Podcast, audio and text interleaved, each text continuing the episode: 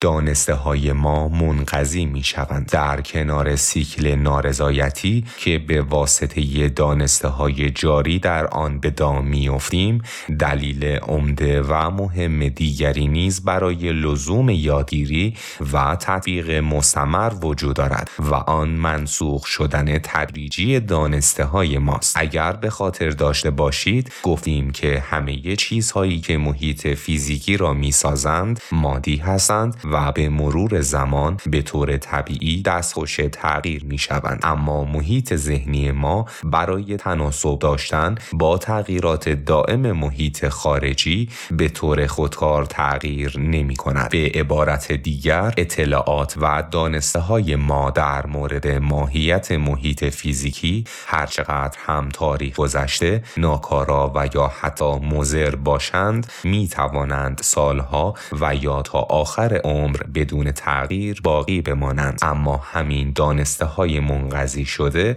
می توانند کماکان به عنوان نیرویی بر رفتار ما اثر کنند و باعث شوند تا سعی کنیم به روشی کاملا نامناسب نسبت به شرایط روز با جامعه تعامل کنیم. بنابراین حتی اگر در حال حاضر از زندگی خود لذت می‌بریم و رضایت خاطر داریم نمی‌توان تضمین کرد که شرایطی که در حال حاضر تعامل با آن را به خوبی یاد گرفته ایم برای همیشه بدون تغییر خواهند ماند. شرایط محیطی دائما در حال تغییرند و ما را به یادگیری و تطبیق مستمر وادار می کنند سرعت این تغییرات در محیط بازار زیاد و گاهی لحظه به لحظه است و به وضوح می توان آنها را دید ولی در سایر محیط هایی که با آن سر و کار داریم ممکن است واضح و محسوس نباشد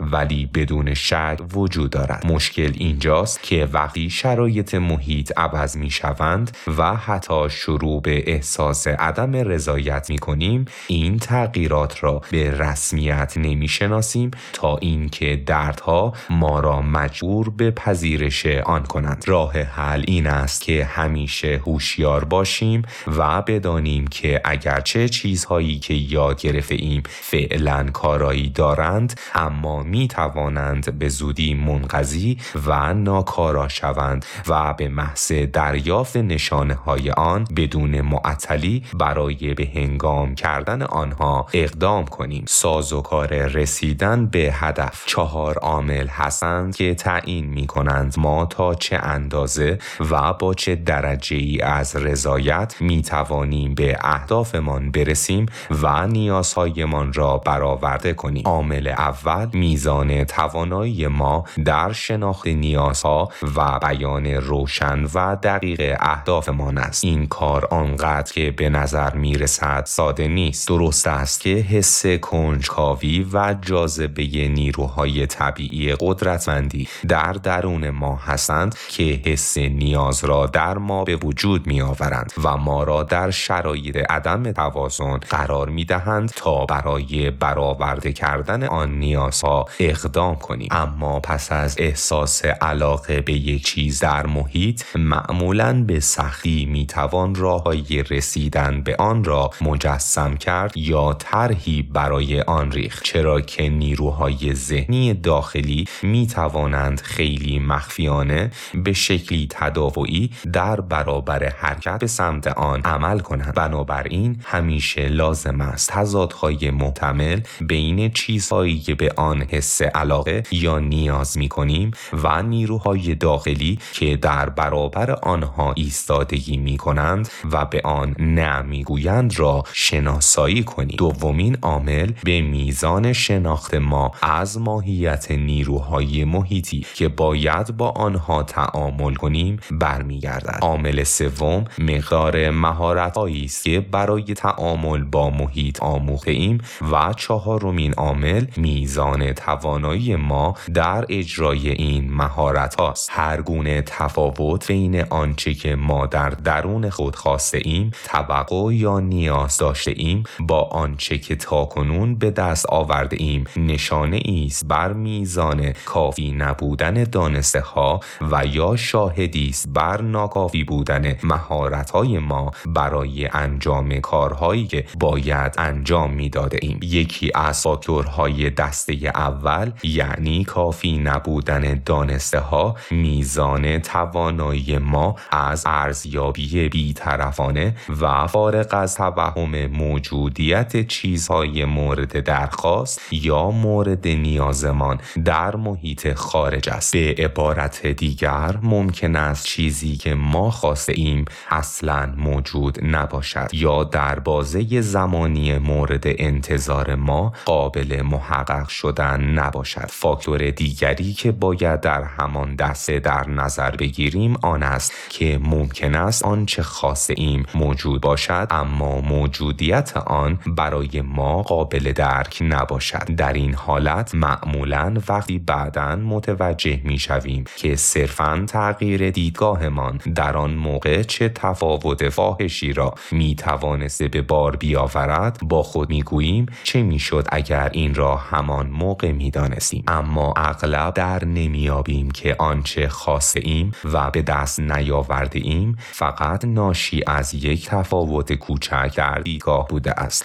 و اگر آن چارچوب ذهنی لازم برای ایجاد تمایزهای مناسب برای درک آن فرصت را می داشتیم حتما این کار را می کردیم مگر آنکه چیزی در این میان ادراک ما را سر کرده باشد. از مشاهده رفتار کلی انسان ها این گونه برمی آید که بسیاری از ما عمر خود را صرف تغییر چیزهای پیش روی خود می کنیم تا با ساختار ذهنی ما تناسب پیدا کنند. در حالی که کافی است روش فکر کردن به چیزهایی که در پیش روی ما قرار دارند را عوض کنیم تا کیفیت تجربه ما از آنها تغییر کند. در دسته دوم یعنی کافی نبودن مهارت ها برای انجام آنچه باید انجام شوند ممکن است بهترین گام ها را برای رسیدن به اهداف بشناسیم و همچنین بیطرفانه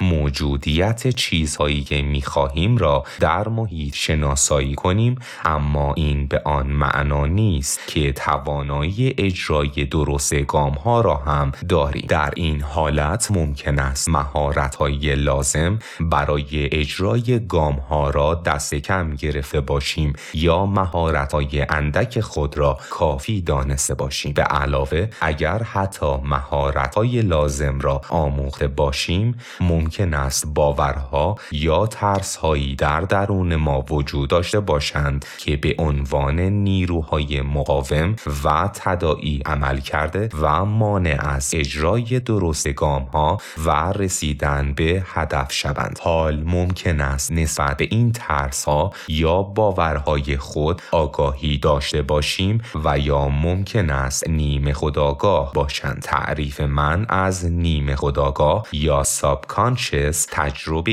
است که آگاهانه به آن دسترسی مستقیم نداشته باشیم. مثلا ممکن است شخصی از رفتن داخل آب حراس داشته باشد و از این ترس خود آگاه باشد اما نتواند به راحتی تجربه دردناکی که مرتبط به این ترس در او وجود دارد را در ذهن خود فراخانی کند و بفهمد که دلیل رفتارش چیست. میبایست یک تمایز مهم بین فراخانی و خاطر قائل شویم که در قسمت های بعدی به توضیح کامل آن خواهیم پرداخت.